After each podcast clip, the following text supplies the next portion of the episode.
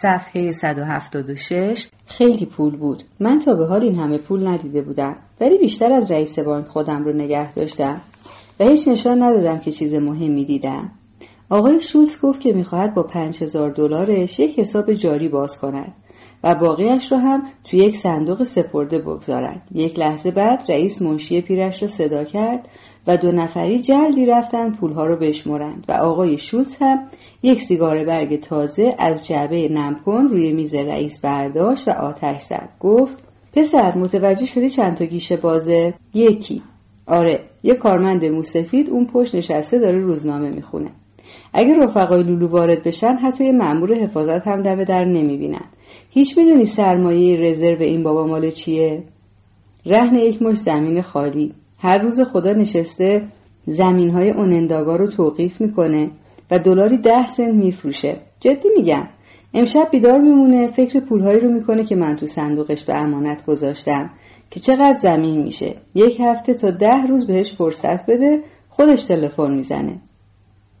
تو هم هرچی بود می‌خری؟ کاملا درسته. این که می‌بینی عزیزم ارباب این ناحیه است. دکمه کت تیر رنگش رو انداخت و گرد خیالی را از رو آستینهاش پاک کرد. سیگارش را تو دهنش گذاشت و خم شد جورابهایش را بالا کشید. اگه از این چاله در اومدم می‌تونم کاندید نمایندگی کنگره بشم. خانم درو گفت من می‌خوام یه مطلب دیگه اشاره کنم به شرطی که شما بغ نکنین. چیه؟ نه باز توپق زدم. پروتژه نه. پرودیجی پرودیجی یه چیز دیگه است یعنی بچه نابغه.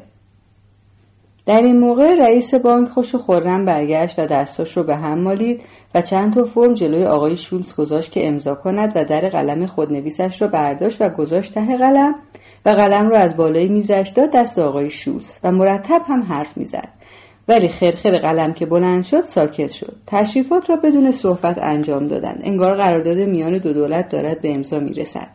بعد پیرزنه که منشی بود با چند تا رسید و یک دسته چک آمد و باز هی حرف بیخود زدند و خوشو بش کردند و چند لحظه بعد هم پشت شدیم و خداحافظی کردند و گفتند متشکر و اگر فرمایشی بود بفرمایید و از این حرفها راستش پول آدمها را مست می کند و سردماغ می آورد طوری که یکو نگران حال آدم می شوند و دلشان می خواهد که آدم همیشه موفق و معید باشد. رئیس بانک در این مدت به هیچ کس غیر از آقای شولز محل نمیگذاشت. ولی حالا گفت پسر جان این روزها نسل جوان چه کتابهایی می‌خونه؟ انگار واقعا براش خیلی اهمیت داشت. کتاب رو تو دست من برگردان که عنوانش را بخواند. نمی‌دانم منتظر چی بود. شاید رمان فرانسوی مثلا. ولی یکو واقعا ماتش برد. گفت خب خوشا به حالت پسرم. بعد شانم رو گرفت و به معلمم نگاه کرد و گفت عرض ارادت خانم درو بنده خودم استاد پیشاهنگی هستم. واقعا نباید نگران آینده کشور باشیم. با داشتن یک همچین جوانهایی چه جای نگرانی هست؟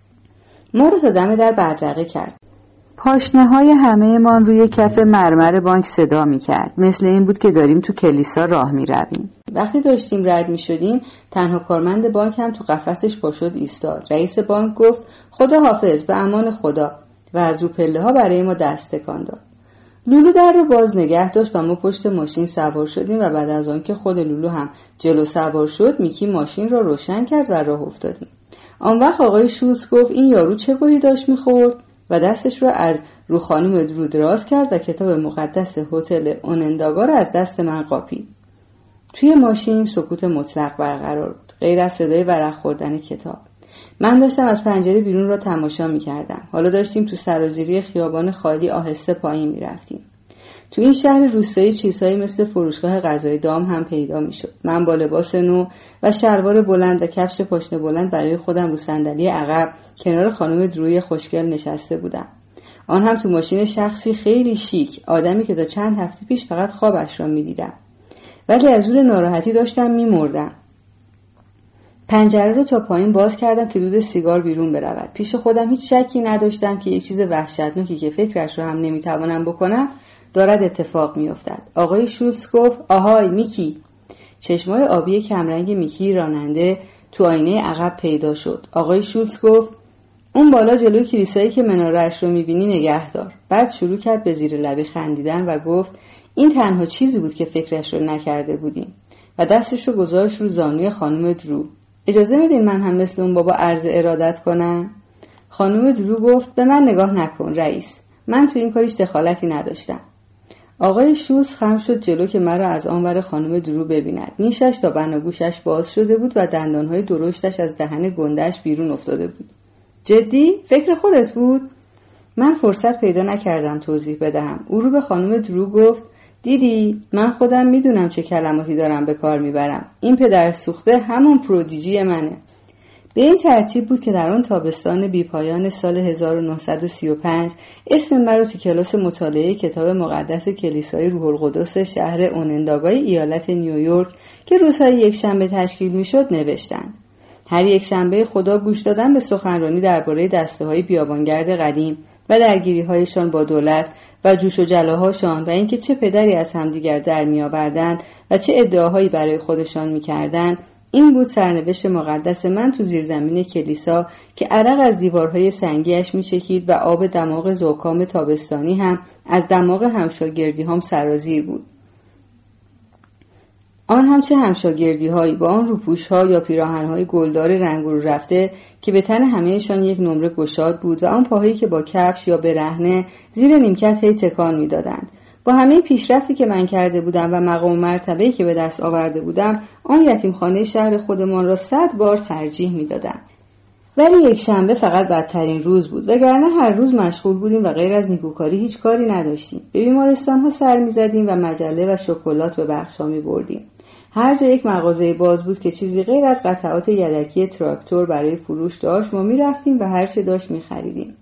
در یک مایلی شهر یک زمین مینی گلف بود و من چند بار با میکی و لولو رفتم اونجا و سه نفری توپ را زدیم از تو مسیرهای چوبی ناودانی و بشکهای و لولهای رد کردیم.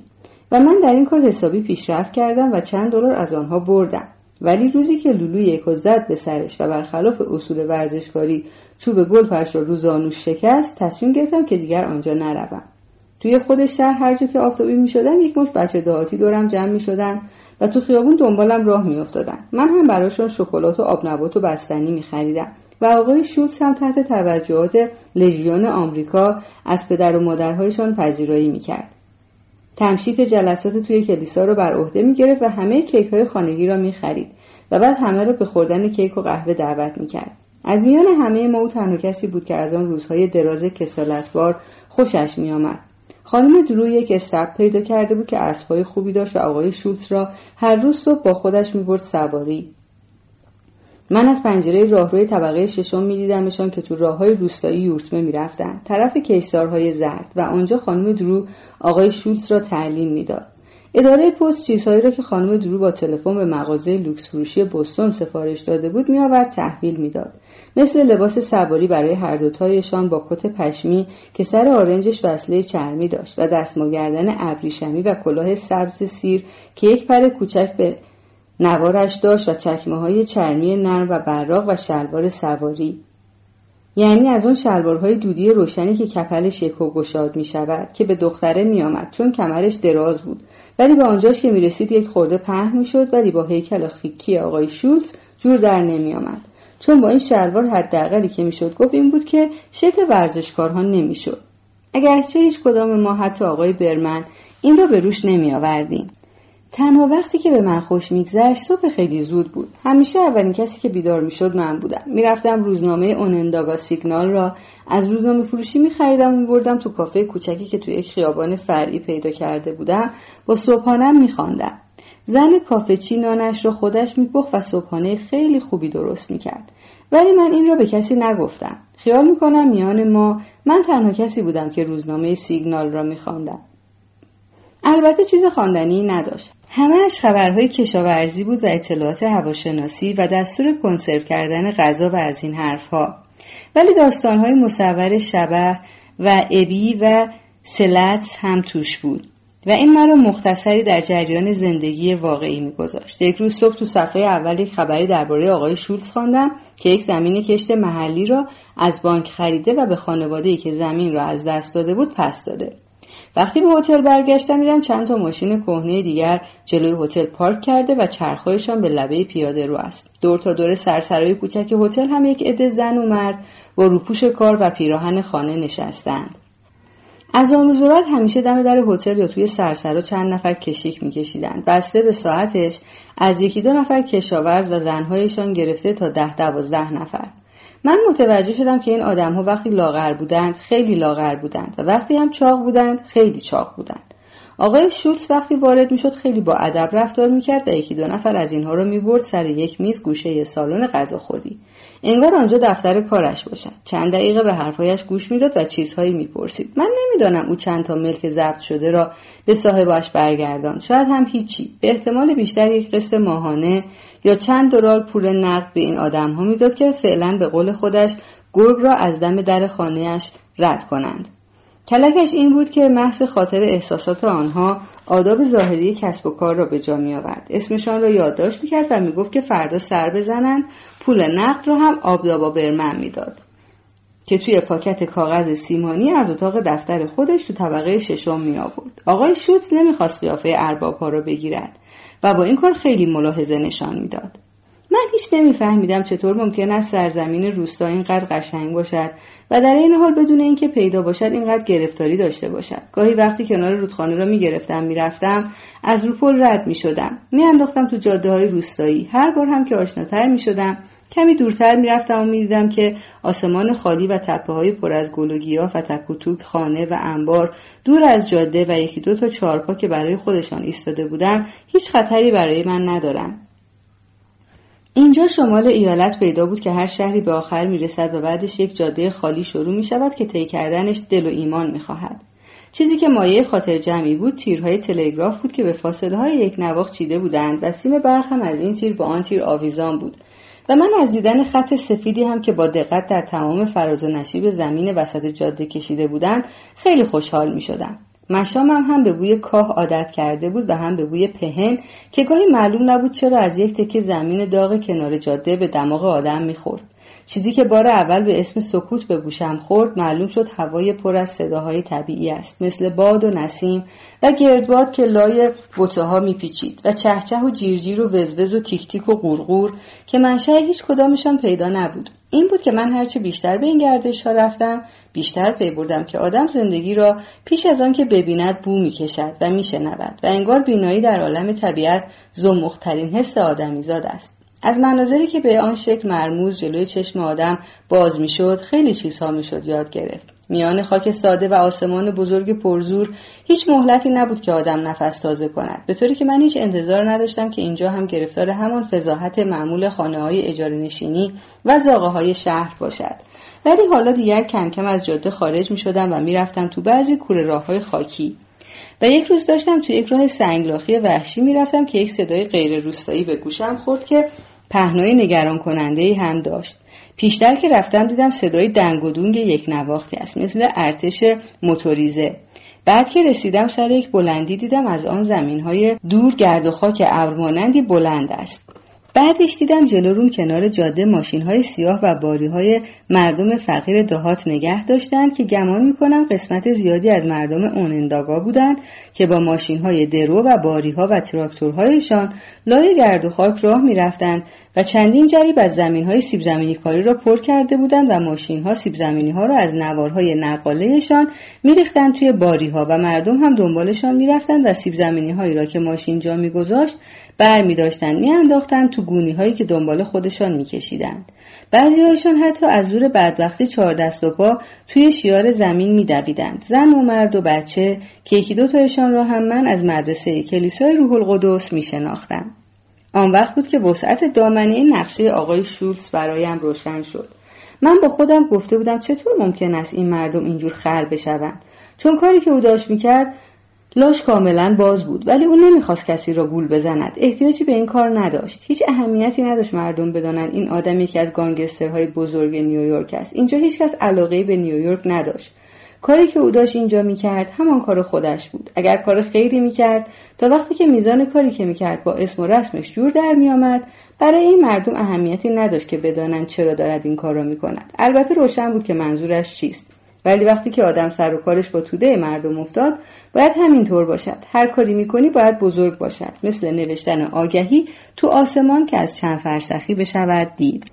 یک شب تو هتل سر شام آقای شولز گفت هیچ می‌دونی اوتو من به رئیس هیئت مدیره هر هفته به اندازه خرج تمام این بساط باج می‌دادم. اینجا واسطه ای وجود نداره که نرخ کار رو بالا ببره. و خندید. پیدا بود از فکر خودش خوشش آمده. درست میگم اوتو اینجا مستقیم معامله می‌کنیم. تو مرغ تازه از تولید به مصرف. زد زیر خنده. گویا در اون انداگاه همه چیز بر وفق مرادش میچرخید. ولی من می‌دیدم که آبدابا برمن آنقدر سردماغ نیست. رئیس هیئت مدیره اسم رمز آقای هاینز بود که سرکرده سازمان تامانی بود. تا پیش از اینکه مامورهای حکومت فدرال کار را خراب کنند آقای هانس پلیس های خرمرد رندی داشت که تو استیتن آیلند گذاشته بود و قاضی هایی هم که سر از کار خودشان در نمی آوردن بازنشسته شده بودند. و برای تزیین این کیک انتخاب ملایم ترین و بیازارترین داستان تاریخ ایالت نیویورک را هم با پول خریده بود. این طرز کار واقعا عالی بود. حالا اینجا واقعیت قضیه این بود که اینها داشتن تلاش می‌کردند خودشان را از وضع وخیمی خلاص کنند. همچنین دسته شولز اینجا تو محیط خودش نبود. چون که اینها تجربه زندگی قانونی نداشتند و مسلم نبود که همیشه قدم درست را برمیدارند. مسئله دیگر خانم درو بود. درباره خانم درو هیچ وقت با آقای برمن مشورت نشده بود. شکی نبود که خانم درو به این بازی اعتبار می‌داد و فکر چیزهایی را می‌کرد که تربیتش به او یاد داده بود. مثلا کارهای خیریه را به چه صورتهایی باید انجام داد و چه کارهایی را باید کرد و چه کارهایی را نباید کرد. به سر و وضع خودش هم هم سر و صورت نسبتا آبرومندی می‌داد. به طوری که برای مردم اینجا مشکل بود که بدون هیچ شکی خیال کنن این آدم یکی از همان گانگستر هاست. ولی خانم درو یک X بود.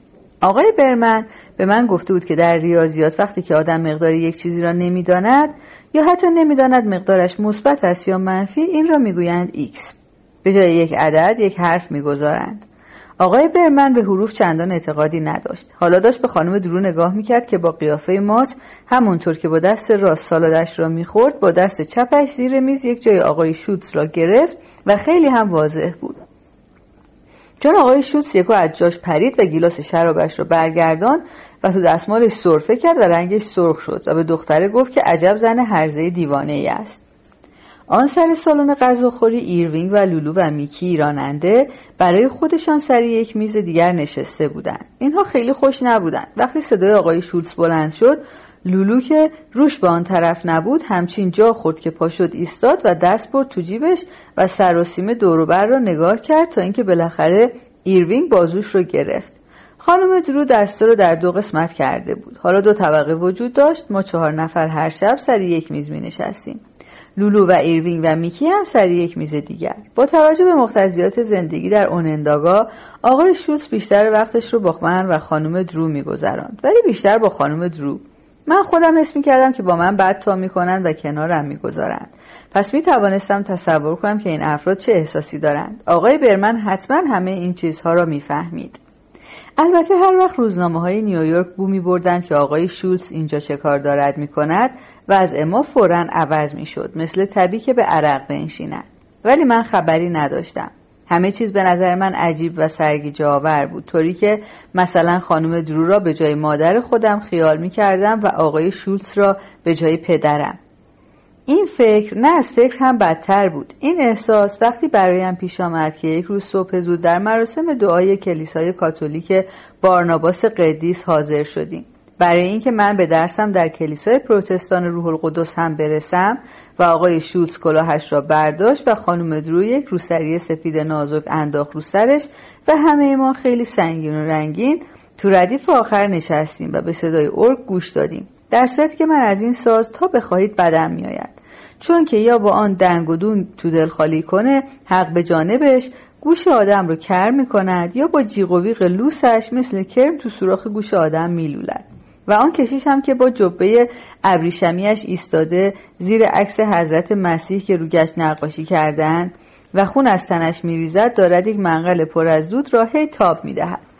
خب این بود که آن زندگی جنایی که من دلم می‌خواست نشد. تازه بدتر از این هم بود من خبر نداشتم. چون بعدش تو همین کلیسا سر یک میز نزدیک در ورودی آقای شوتس یک شم تو یک لیوان برای بو واینبرگ روشن کرد و گفت به درک بعدش هم رو پیاده روی کشیشا آمد دنبالمان. من هیچ خیال نمی کردم کشیشا پشت میز خطابه با آن لباس های ابریشمی رنگ و رنگ اشخاص را میان جمعیت بشناسند. ولی می‌شناسند. همه چیز را می‌بینند.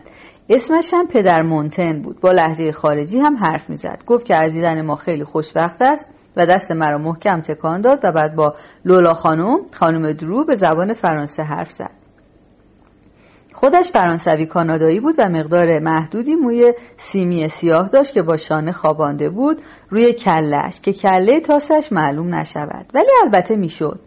دلم گرفته بود و زبانم خشک شده بود. داشتم چاق می شدم از بس که صبحانه خاگینه مفتکی و شام استیک خوک و سس سیب می خوردم عینک دروغکی هم رو هم به چشم می زدم و به کلیسا می رفتم و سرم را شانه می کردم و شستشو هم می کردم و لباس های تمیزی که لولا خانم خانم درو برایم پیدا کرده بود می پوشیدم و این هم خودش یک گرفتاری دیگر بود. چون این خانم حالا شروع کرده بود به سفارش دادن لباس برای من از بوستون من شده بودم جزو کارهاش. انگار مسئولیت من با اوست. خیلی عجیب بود. وقتی آن نگاه تیزش رو به طرف من میانداخت من عمق هیچ شخصیت معینی رو نمی‌توانستم در چشماش ببینم. مثل این بود که این زن نمی‌تواند میان ادا و واقعیت فرق بگذارد. یا شاید هم اینقدر پول داشت که فکر می‌کرد هر ادایی که در بیاورد واقعیت دارد. ولی خود من دیگر نمی‌دانستم دویدن تا آخرین نفس یعنی چه. دیگر درست همون خودم نبودم. زیادی لبخند می‌زدم مثل سسول ها صحبت می‌کردم و ناچار می‌شدم به انواع دوز و کلک متوسل بشوم. یک کارهایی می‌کردم که زمانی که آن کت سایه هایم را هم میپوشیدم به فکرم نمی‌رسید. مثل جاسوسی و گوش دادن به صحبت دیگران. مثل پلیسی که دارد حرف مردم را ضبط می‌کند که شاید یک سرنخی به دستش بیفتد. مثلا یک شب تو اتاق خودم بوی سیگار برگ شنیدم و صداهایی به گوشم خورد. پا شدم رفتم تو راهرو و تو حال جلو در اتاق دفتر آقای برمن که کمی بازمانده بود ایستادم و یواشکی تو اتاق سرک کشیدم. آقای شوت با حوله حمام و دمپایی آن تو ایستاده بود. شب دیر وقت بود و داشتن خیلی یواش حرف می‌زدند اگر مچم رو می‌گرفت خدا می‌داند چه به روزم میآورد. ولی من اهمیت نمی‌دادم. من خودم حالا جزو دسته بودم. داشتم پای پای آنها می‌رفتم. با خودم می‌گفتم اگر از این موقعیت استفاده نکنم پس زندگی کردن توی یک طبقه هتل با آقای شولتز چه فایده دارد؟ لاقل حواسم هنوز تیز بود. اینش خوب بود. خودم رو عقب کشیدم و گوش دادم. آقای برمن داشت می‌گفت آرتور تو خودت می‌دونی این بچه ها محض خاطر تو تا پای اعدام هم وایسادن. لازم نکرده تا پای اعدام وایسن. لازم نکرده هیچ کاری بکنن. فقط باید چشماشون رو باز کنن. به خانم ها سلام کنن. به پیشخدمت هتل هم کاری نداشته باشن.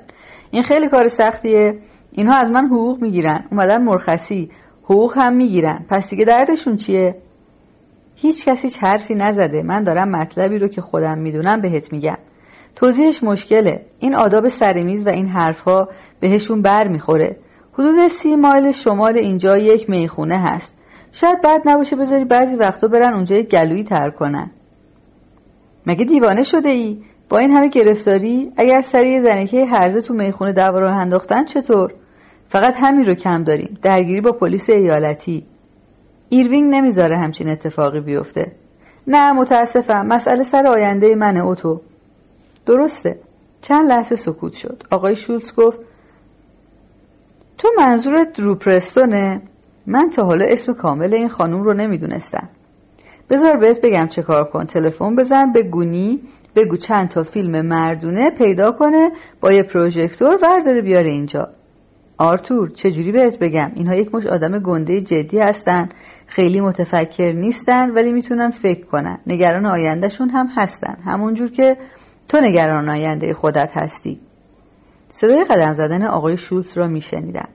بعدش ایستاد گفت واقعا که. آقای برمن گفت با وجود این؟ بهت بگم اوتو این کاریش خرجی هم نداره. خودش اونقدر پول داره که من هیچ وقت به گردشم نمی‌رسم. این غیر از اونهای دیگه است. البته قبول دارم یه خورده نونور بار اومده. اینجور زنها همیشه همینجورن. ولی وقتش که شد من خودم خدمتش می‌رسم. خیلی ساده است بهت قول میدم. اینها برو یادشونه. خب که چی؟ منم یادمه. منم ناراحتم. من خودم بیشتر از همه ناراحتم. نکنه برای اینه که هیچی نمیگم. آقای برمن گفت آرتور فقط مواظب باش عاشق نشی. خیلی بی سر صدا برگشتم به اتاق خودم و رفتم تو رخت خواب. دروپرستون واقعا خیلی خوشگل بود. باریکندان بود. با حرکات دلنشینی که وقتی حواسش پیش خودش نبود پیدا بود اصلا عمدی نیست. مثل وقتی که با هم می‌رفتیم گردش مثل عکس زنهای جوانی که تو کتابهای بچه ها تو کتابخانه خانه کودکان دایمند هست و هیچ کدامش هم تازه تر از مال قرن گذشته نیست. مهربان هم بود و با جانورهای کوچک جنگل زود رفیق می‌شد. منظورم این است که آدم این را تو صورت قشنگش می‌دید. در لحظه هایی که تو فکر می‌رفت و یادش می‌رفت کجاست و یا کیست با آن دهن درشت برجسته ای که مثل سینه کشتی پیچیده و برگشته بود و آن چشمای درشت سبز روشن که گاهی از دور کنجکاوی بیادب می شدند یا با ناجنسی نگاهشان را زیر هجاب عمیق موجه ها پایین می انداختند. همه ما زیر فرمان او بودیم. حتی آقای برمن فیلسوف منش که سنش از همه ما بیشتر بود و از مدتها پیش یاد گرفته بود که با نقص بدنیش بسازد و فراموشش کند الا وقتی که با یک همچو زیبای نازک اندامی روبرو می‌شد. ولی همه اینها باعث می‌شد که این زن خیلی خطرناک باشد. چون هیچ ثباتی نداشت. همیشه رنگ همان لحظه رو به خودش می‌گرفت. توی نقش همان آدمی می‌رفت که محیطش به او تلقین می‌کرد. وقتی من داشتم فکر این چیزها رو می‌کردم این را هم فکر کردم که ما همگی اسممان را خیلی سرسری گرفته ایم وقتی کشیش مدرسه کلیسا اسمم را از من پرسید گفتم اسمم بیلی باتگیت است و دیدم که دو دفترش همینطور نوشت. و اون موقع هیچ متوجه نبودم که دارم تو دسته اسم نویسی می‌کنم. چون که حالا دیگر من هم برای خودم یک اسم یدکی داشتم که هر وقت دلم می‌خواست می‌توانستم به کار ببرم. مثل آرتور فلنگهایمر که می‌توانست اسمش را بکند داچ شولز یا اوتوبرمن که بعضی جاها به او می‌گفتن آبدابا. خلاصه اسم ما مثل نمره ماشین بود که می‌شد روی ماشین گذاشت و برداشت. نه اینکه به بدن جوش داده باشند فقط برای شناسایی موقتی به ماشین الساق می‌کنند. آن کسی که من تو آن یدکش خیال می‌کردم لولا خانم است و بعد تو هتل شد خانم درو حالا تو شهر اوننداگا شده بود خانم پرستون و یک اسم از همه بیشتر داشت. اگرچه باید اذعان کنم که وقتی او را به هتل ساوی پلازا بردم و پادوی هتل به اسم خانم درو به او سلام کرد من شاید خیالم جای دیگری رفت. نه لزوما به این علت که درو اسم کوچکش بود. اگرچه تا آنجا که من از این نحوه زندگی اطلاع دارم زنها بعد از ازدواج هم اسم کوچکشان را نگه میدارند. بلکه چون مثلا مرد مسنتری که شغل معینی هم داشته ممکن است او را از زمان بچگیش میشناخته. و گرچه حالا او بزرگ شده و دیگر نمی‌شود به اسم کوچک صداش کرد باز از آنجا که مدت مدیدی از روی علاقه به همان اسم شناخته می شده دیگر نمی شود به اسم فامیل صداش کرد. شاید هم لازم نبود که آدم تهوتوی همه چیز را در بیاورد. حتی اسم عوضی را. شاید عیب من بود که می‌خواستم هر چیزی رو به صورت قطعی بشناسم و انتظار داشتم که هیچ تغییری نکند. من خودم داشتم عوض می شدم ببینید حالا کجا بودم چه کار می کردم هر روز صبح عینکی به چشم می گذاشتم که هیچ چیزی را هم بزرگ نمی کرد و هر شب موقع خواب از چشمم بر می داشتم. مثل آدمی که بی هیچ کاری ازش بر نمیاد الا خواب. من شده بودم شاگرد گانگستر و به این دلیل داشتم درس کتاب مقدس میخواندم من مثل یک بچه ولگرد محله برانکس بودم که حالا مثل بچه لورد فونتل روی برای خودم توی ییلاق زندگی می‌کردم هیچ کدام این چیزها معنی نمی‌داد جز اینکه من وابسته وضع خاصی بودم. حالا وقتی آن وضع عوض می‌شد آیا من هم با آن عوض می‌شدم بله عوض می‌شدم. از اینجا بود که فهمیدم چه بسا همه هویت ها موقتی است چون که انسان در زندگی موقعیت های متغیری را از سر میگذراند. تفکر درباره این نکته برایم خیلی رضایت بخش بود و به این نتیجه رسیدم که اسمش را بگذارم نظریه هویت نمره ماشین. این نظریه با هر کسی قابل انتباق بود. چه عاقل چه دیوانه. نه تنها با خود من. حالا که به این نظریه رسیدم دیدم دیگر کمتر از آن که آقای آبدوا برمن به نظر می رسید خودم تو فکر لولا خانوم خانم درو پرستون هستم. من هم یک حوله حمام نو داشتم. گفتم شاید بهتر است تنم کنم و بعد از آنکه آقای آرتور فلنگهایمر رفت خوابید بروم در اتاق آبادابا برمن رو بزنم و بگویم که ایکس یعنی چه. تنها چیزی که باید به یاد میسپردم این بود که از همون اول چه چیزی مرا به اینجا رسانده بود. یعنی همان تصمیم درونی استعداد سری خودم. این هرگز نمی بایست تغییر کند. ده. صفحه 191 برخلاف معمولم آن روز تا دیر وقت خوابیدم و این را به محض اینکه بیدار شدم فهمیدم. چون دیدم اتاق پر از نور است و پرده سفید پنجره شده مثل پرده سینما. وقتی که فیلم دارد شروع می شود خدمتکار هتل تو راه رو داشت جارو برقی می کشید و صدای یک ماشین باری زنجیری را هم شنیدم.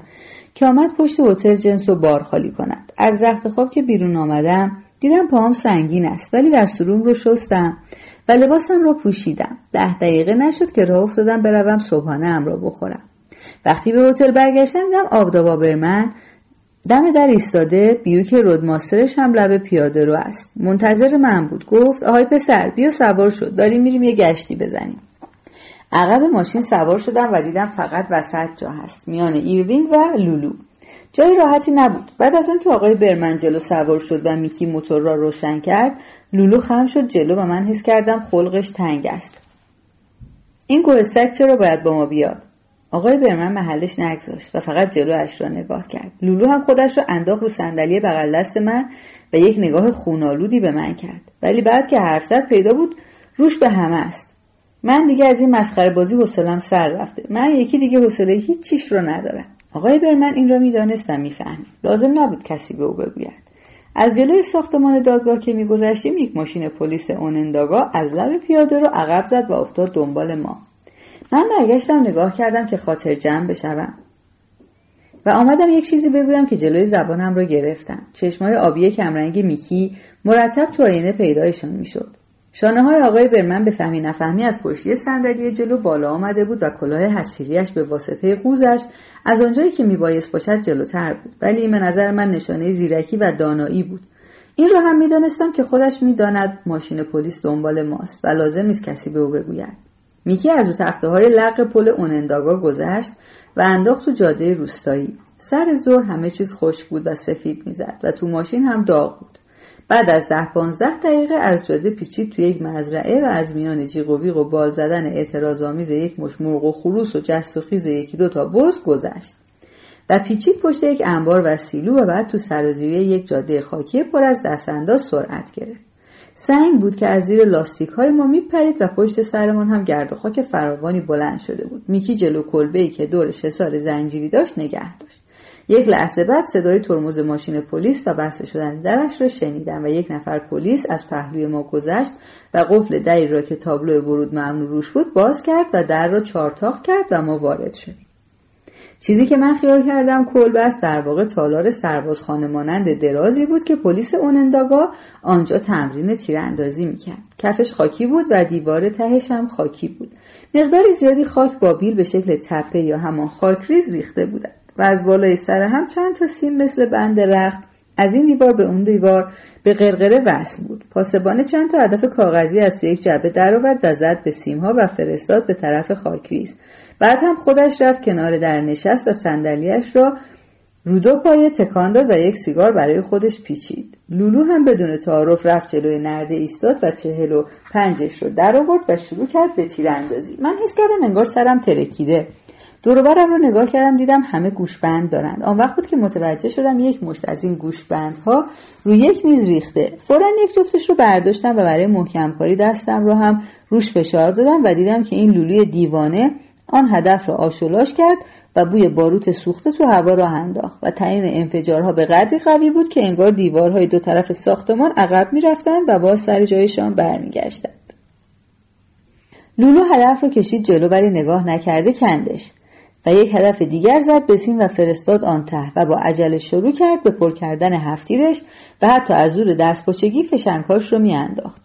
چون می‌خواست هرچه زودتر باز شروع کند به تیراندازی و باز هی دوباره و سه باره تیرهایش را خالی می‌کرد.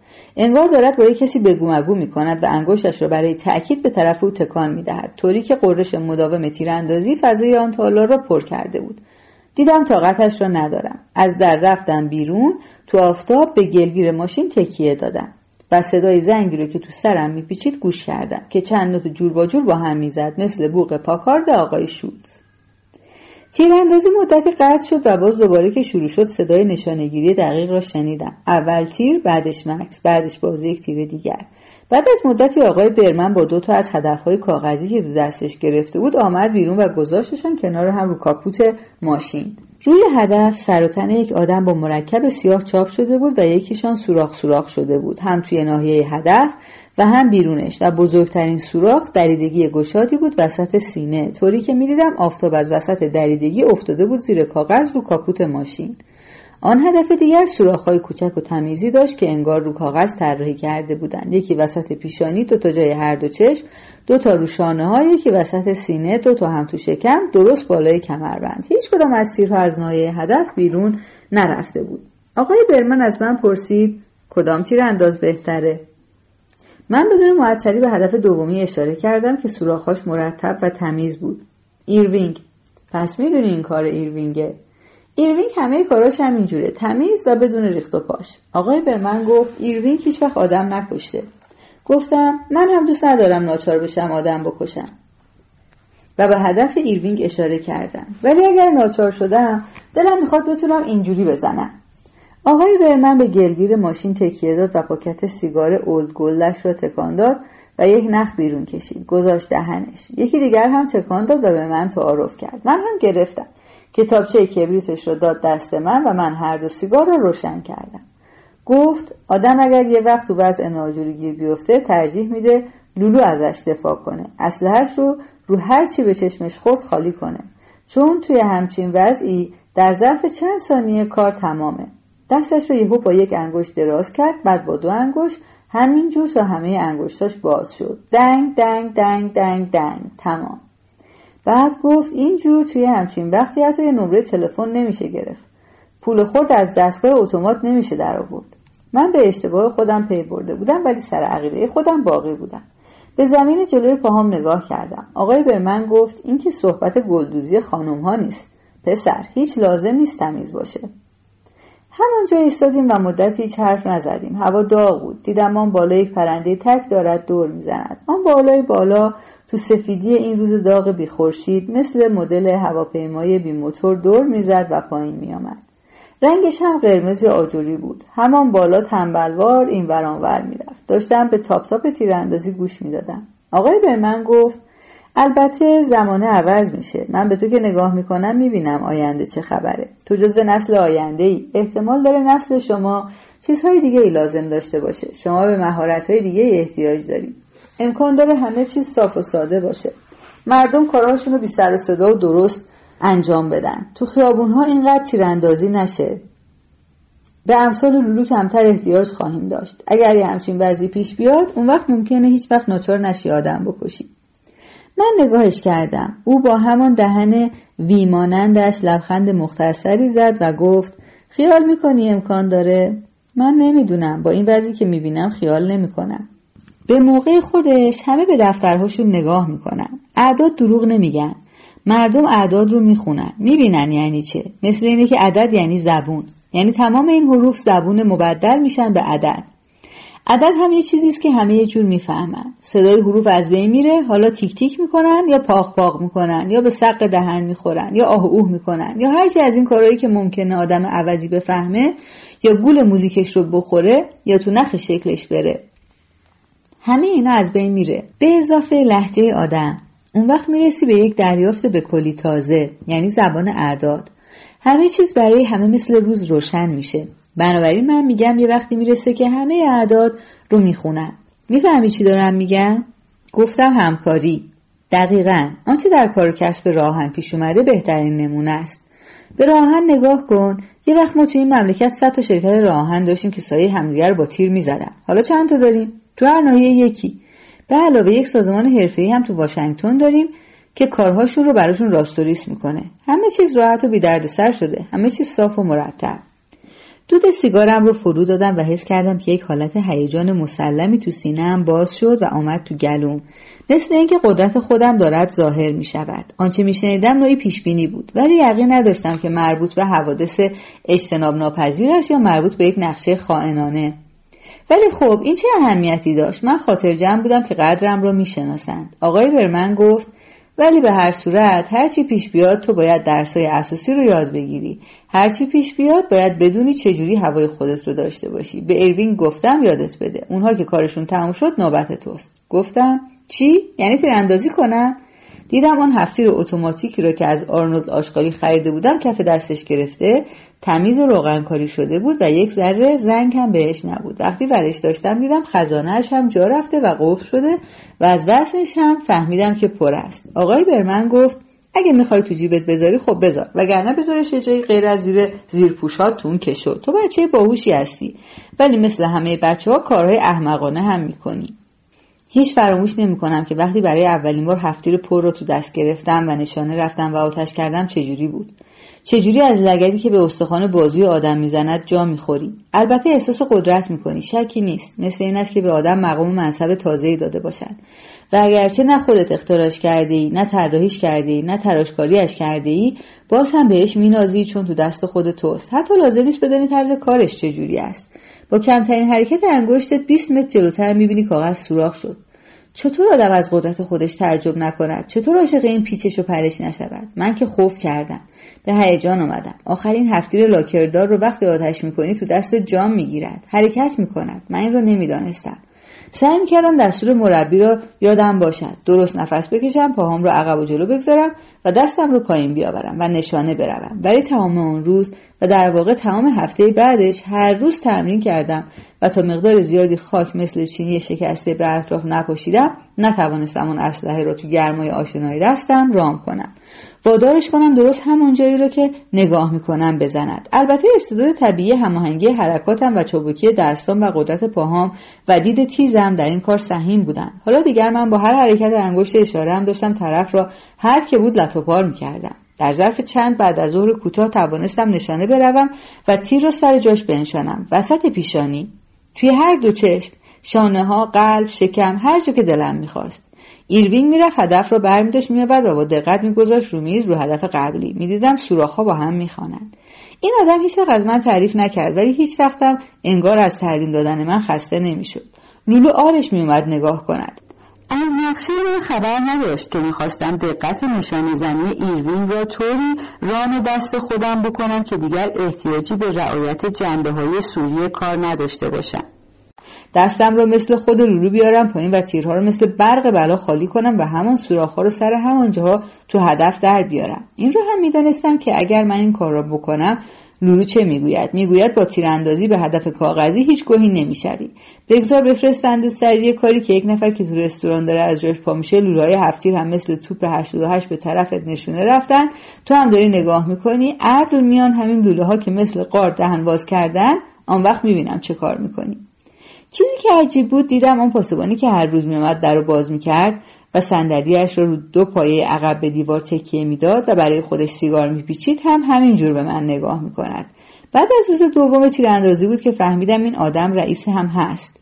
چون روی کلاهش ای داشت که هیچ کدوم از پاسبانهای دیگر این شهر نداشتند. حتی گروهبانها بازویی هم که از آستینهای کوتاه پیراهنش در اومده بود بازوی آدم مسنی بود که عضله داشته. ولی آب شده. شکمش هم جلو آمده بود.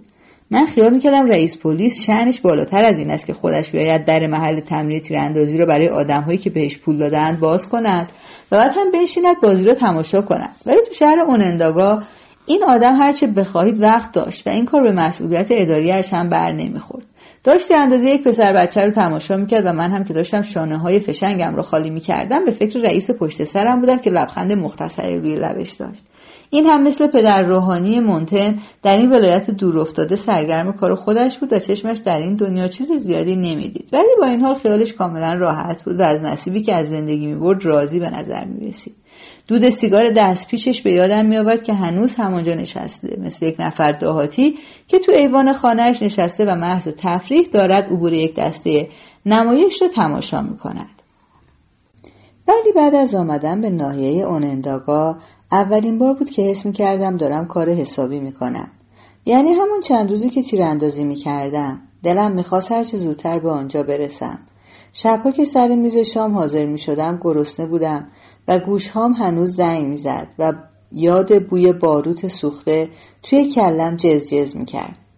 روشن بود که دارند زیر بالم را می‌گیرند و من می‌دیدم که در آشفتگی ظاهری زندگی آقای شولز چه نظم و ترتیبی وجود دارد و با چه صبر و حوصله‌ای به همه کارها می‌رسند؟ از ضرورتهای جاری قانون گرفته تا احتیاجات آینده. اینها کار و کسبشان را از دور اداره می کردند و در این شهر حکومتی شمال ایالت به حل و فصل مسائلشان می پرداختند و تازه آن بابا یک تکه خوشگل هم با خودش برداشته بود. این هم یک جور تردستی بود دیگر که همه این چیزها رو تو هوا نگه دارد من واقعا از تیراندازی با هفتیر خوشم میآمد. پیش خودم فکر می‌کردم که شاید جوانترین استاد تیرانداز در تاریخ دسته های گانگستری منم. یقین ندارم که کارم به اینجا هم رسیده بود. ولی شب تو رخت خواب به فکر آن های محله خودمان میافتادم که مرا تو خیابان واشنگتن دنبال کردند. اگر حالا آن کار را می‌کردند با هفتیرم برمیگشتم و دستم را دراز می‌کردم. آن وقت می‌دیدم که یک هو سر جا خشکشان می‌زند و روی همدیگر خراب می‌شوند و حتی می‌روند زیر ماشین ها قایم می‌شوند و از این منظره تو تاریکی لبخند می‌زدم ولی هیچ کار دیگری که به نظرم با آن هفتیر می‌شد کرد لبخندی به لبهای من نمیآورد اینجا باید بگویم که در پشت این زندگی که من دارم نقل می کنم چیزهای دیگری هم اتفاق می افتاد. یعنی چیزهایی مربوط به کسب و کار که من دخالت مستقیمی در آنها نداشتم. آقای شولتز باز هم پولهای بخت آزمایی را جمع آوری می کرد. باز هم آبجو می فروخ و اتحادیه های پنجره شورها و گارسون ها را می چرخاند. یکی دو بار هم برای یکی دو روز ناپدید شد و رفت نیویورک ولی معمولا کارها را از دور اداره می کرد و این کار به نظرم خیلی راحت نبود به خصوص وقتی که آدم مثل او طبیعتا بددل باشد و غیر از نزدیکترین همکارهاش به هیچ کس اعتماد نکند و حتی به آنها هم وقتی زیر چشم خودش نباشند خوشبین نباشد. بارها صداش رو شنیدم که تو تلفن مخصوص آقای برمن داشت جیغ می‌کشید. دیوارها کلفت بود و حرفاش را نمیشنیدم ولی لحن و تنین و طرز حرف زدنش را به خوبی می‌شد شنید و مثل آن آدمی که وقتی قطار از جلوی پنجرهاش رد نمی‌شد از خواب میپرید من هر روزی که صدای آقای شولز بلند نمی‌شد ناراحت می‌شدم. میکی خیلی وقتها پیدایش نبود و راه دراز آنجا تا نیویورک را یک شبانه روز می‌رفت و برمیگشت. بعضی وقتها هم آدمهای دیگری با ماشینهای دیگری پیدایشان می‌شد که همه میشناختند غیر از من. اینها شامشان را با ایروینگ و لولو سر آن میز دیگر میخوردند. می‌توانم بگویم هفته دو سه قیافه تازه می‌دیدم. از همه اینها به وسعت دامنه عملیات پی بردم و فهمیدم که همان حقوق هفتگی که پرداخت می‌کردند خودش مبلغ زیادی می‌شد. اینطور که من از موقعیت ممتاز خودم می‌دیدم آقای شولتز با وجود خساراتی که به علت متواری شدن متحمل شده بود کارش رو به راه بود. قضاوت درباره این چیزها مشکل بود چون که او همیشه وانمود می‌کرد که مظلوم واقع شده. یا بهش نارو زدند یا حالو گیرش آوردن آقای برمن دائم سرش توی دفترها بود و بعضی وقتها آقای شولتز هم کمکش می‌کرد. واقعا وقت صرف این کار می‌کردند آن هم غالبا آخر شب. یکی از این شبها من از جلوی در باز دفتر آقای برمن میگذشتم و اولین بار بود که یک گاف صندوق دیدم با چند تا کیسه پستی خالی که رو کف اتاق کنار صندوق افتاده بود. فهمیدم که تمام پولها همینجا بیخ گوش من آنور راه رو جمع می شود و از این واقعیت کمی نگران شدم. گذشته از آن پول جزئی که آن روز بنا به مسلحت سیاسی به حساب گذاشته بود آقای شولز اصلا حساب بانکی نداشت. چون که سوابق حساب بانکی را دادستان می‌تواند بخواهد و دارایی را توقیف کند و برای گرفتن مالیات پرونده تشکیل بدهد. این کار محض احتیاط بود. دلایلی که مامورین فدرال در دست داشتند بر اساس کاغذهای ماشین حساب و سوابق مربوط به بخت آزمایی بود که از حمله به ساختمان خیابان 149 به دست آورده بودند. و همین خودش خیلی اسباب دردسر شده بود. بنابراین اساس حسابداری آنها این بود که همه چیز نقد باشد. خرید نقد رشوه نقد حقوق نقد خلاصه تمام کار و کاسبی نقد بود. و سود آقای شولز هم به صورت پول نقد محض در می آمد. و من یک شب خواب دیدم که یک دریای عظیم پول نقد دارد پر و خالی می شود. و آقای شولتز روی ساحل می دود و چیزهایی را که به جا مانده بسته بسته برمیدارد و مثل سیب زمینی می ریزد تو بونی. ولی این خواب را که می‌دیدم می‌دانستم خواب است چون که آن منطقه روستایی کنار دریا قرار گرفته بود. ولی در همان عالم خواب متوجه بودم یعنی اینکه تعبیر حقیقیش را می‌دانستم. آقای شولز مدت ها بود که داشت این کار را می‌کرد و لابد خیلی از این گونی ها را پر از پول نقد کرده بود و بعد هم نقدش طلا شده بود. ولی توی آن خواب نمی‌دانستم که این طلا را کجا قایم کرده و وقتی که بیدار هم شدم باز نمی‌دانستم. یکی از همین روزها بود که وکیل آقای شولز همان دیکسی دیویسی که تو مرکز شماره نویسی دیده بودمش از نیویورک آمد و با یک سواری نش وارد هتل اوننداگا شد. رانندهش هم یکی از افراد دسته بود که من نمیشناختم. به نظر من دیکسی دیویس سرمشق لباس پوشیدن بود. من کفش نوکتیزم را از رومالو انتخاب کرده بودم. حالا چشمم به کفش تابستانی خارج از شهرش افتاد که رویه توری مانندی داشت. رنگش قهوه‌ای بود و این توریش هم کرم رنگ بود و از زیر بنتانوی کفش را میپوشاند و خیلی خوشم نیامد. اگرچه پای آدم را خنک می‌کند. یک کت دوبل خاکی خیلی کمرنگ هم تنش بود که من خوشم آمد و کراواتش هم نخی راه راه بود با رنگهای آبی و خاکستری و صورتی باز که به نظر من خیلی شیک آمد. اما از همه بهتر کلاه حسیریش بود که وقتی داشت خم می‌شد که از ماشین بیاید بیرون سرش گذاشت. من اتفاقا داشتم از پلکان می آمدم پایین و دیدم که آقای برمن که خود او هم در جور کردن رنگ بی سلیقه نبود دم در گردان هتل دارد با دیکسی دیویس سلام علیک می کند. دیکسی دیویس کیفش هم دستش بود و به نظر می آمد که کیف چاقش پر از مسائل مرموز حقوقی است. این آدم حالا با آن آدمی که در خاطر من مانده بود کمی تفاوت داشت. شاید چون منتظر دیدن آقای شولز بود. در آن لحظه که داشت وارد سرسرامی شد اطمینان خاطرش را از دست داد. کلاه حسیریش را برداشت و کمی با ترس و لرز دوروبر را نگاه کرد و کیفش را تو بغل گرفت و وانمود کرد که خوش و خورم است و دارد لبخند می‌زند. دیدم مثل همه شهری ها رنگش پریده و با آن موی بلند مد پامپادورش آنجور هم که به یاد من مانده بود خوشگل نیست. دندانهاش کمی زیادی درشت بود و حرکاتش هم لوس به نظر می آمد. یکی از آن لبخندهایی داشت که به گوشه لب که می‌رسد سرازیر می شود و ما تو برانکس بهش می‌گوییم لبخند گوهخوری وقتی با آقای برمن رد شد رفت تو آسانسور همین لبخند رو لبش بود. آقای شولز آن روز بعد از ظهر گرفتار بود. به خانم دروپرستون گفت در این مدت همان بازی معلمی را در بیاورد. من و او در جلوی موزه سرخپوستی کوچک که پشت پلکان زیرزمین ساختمان دادگاه درست کرده بودند با هم صحبت کردیم. خانم درو گفت ببین اینجا چند تا کلاه و نیزه و از این چیزها بیشتر نیست. کسی هم نیست ببیند من معلم خوبی هستم یا نه. بیا به جاش بریم گردش. موافقی؟ گفتم با هر کاری که درس خواندن توش نباشه موافقم.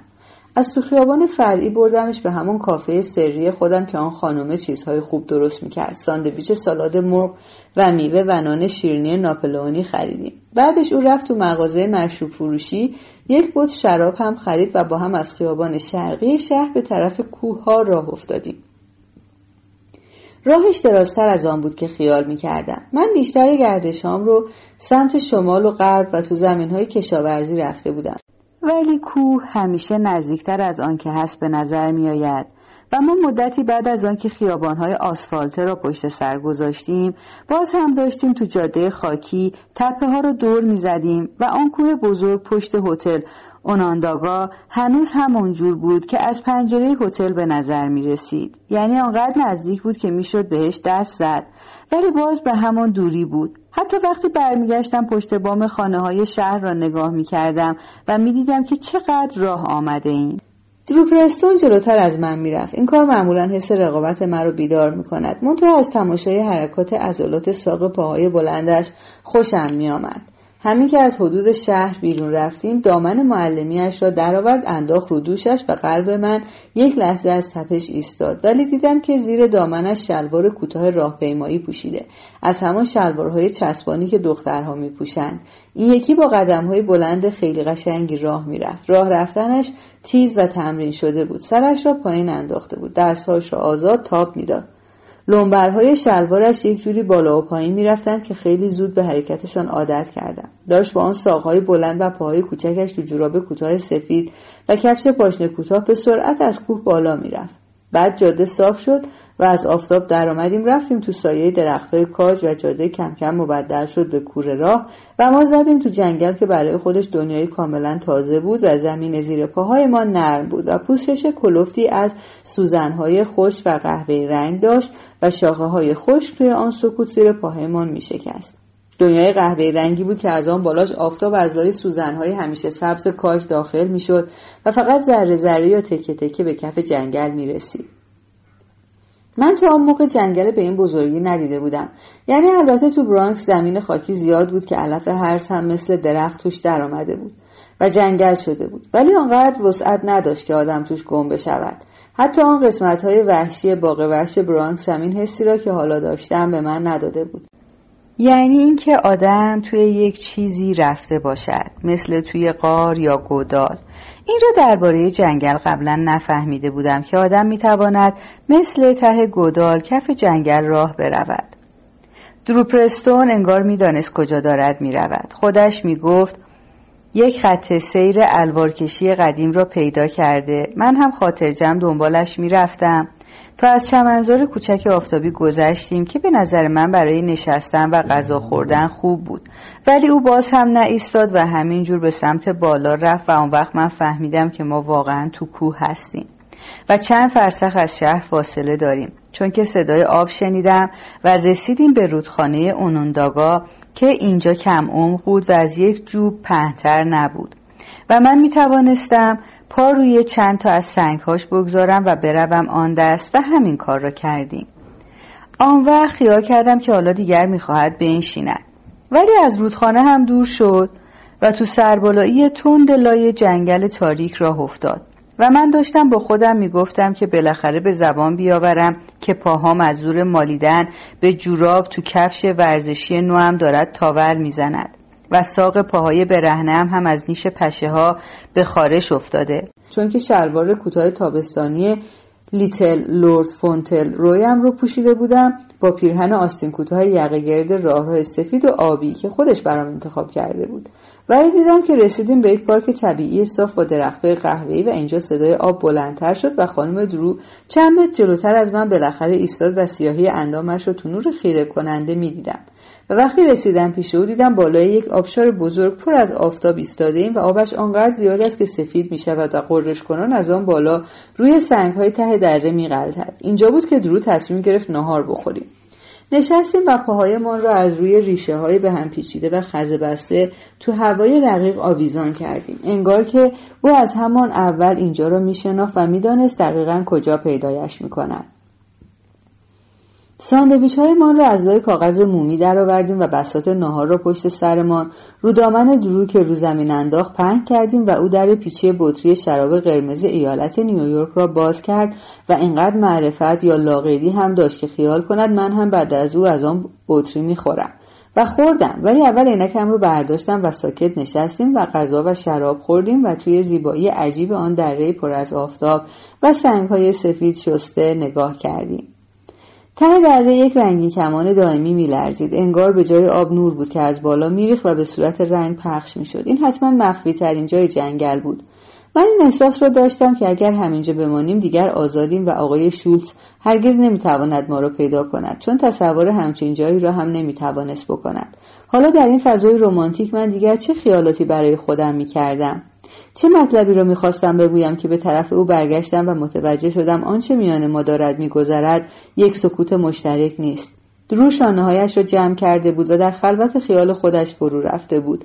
و هم من و هم غذا خوردن پاک از یادش رفته بود. بطری را با هر دو دست وسط زانوهاش گرفته بود و یادش نبود که به من یک قلوب شراب بدهد. فایده این وضع برای من آن بود که می توانستم خوب نگاهش کنم بدون اینکه خودش متوجه بشود. تو اون آفتاب تند رگهای خیلی نازک آبی زیر پوستش دویده بود. خطهاش اونقدر ظریف بود که من با تعجب پی بردم که سن این دختر کمتر از آن است که خیال می کردم البته سنش را نمی‌دانستم. ولی از طرز معاشرتش و شوهر داشتنش به این نتیجه رسیده بودم که سنش بیشتر است. به فکرم نرسیده بود که او هم ممکن است مثل خود من پیشرس باشد. البته او دختر بود و از من هم بزرگتر بود ولی بالاخره یک دختر بیشتر نبود. شاید 20 سالش می‌شد شاید هم 21 همین خانم پرستون که یک حلقه طلا هم به انگشتش داشت. ولی زندگیش از حیث دانش عملی به قدری از زندگی من فاصله داشت که من در مقابل او بچه بودم. منظورم فقط این نیست که او به واسطه زیبایی زیادش در پیشرفته ترین قلمروهای قدرت و فساد راحت روش باز می‌شد. او این طرز زندگی رو برای خودش انتخاب کرده بود در حالی که شاید به همون دلیلی که حالا تو فکر رفته بود ممکن بود مثلا زندگی در یک دی را انتخاب کند یا هنرپیشه تئاتر بشود. منظورم این است که او از کجا می‌دانست یک همچین جایی اینجا هست. جنگل چقدر براش آشنا بود. اسبها رو هم خوب میشناخت. یادم میآمد که آن شوهر ناجورش هاروی یک چیزی هم درباره مسابقه قایقرانی گفت. پس لابد از کشتی و دریا هم سر در می آورد و از پلاش های خلوتی که می‌شد برای شنا به دریا رفت و از اسکی تو کوههای آلپ اروپا. خلاصه از همه تفریحاتی که روی این کره زمین وجود دارد.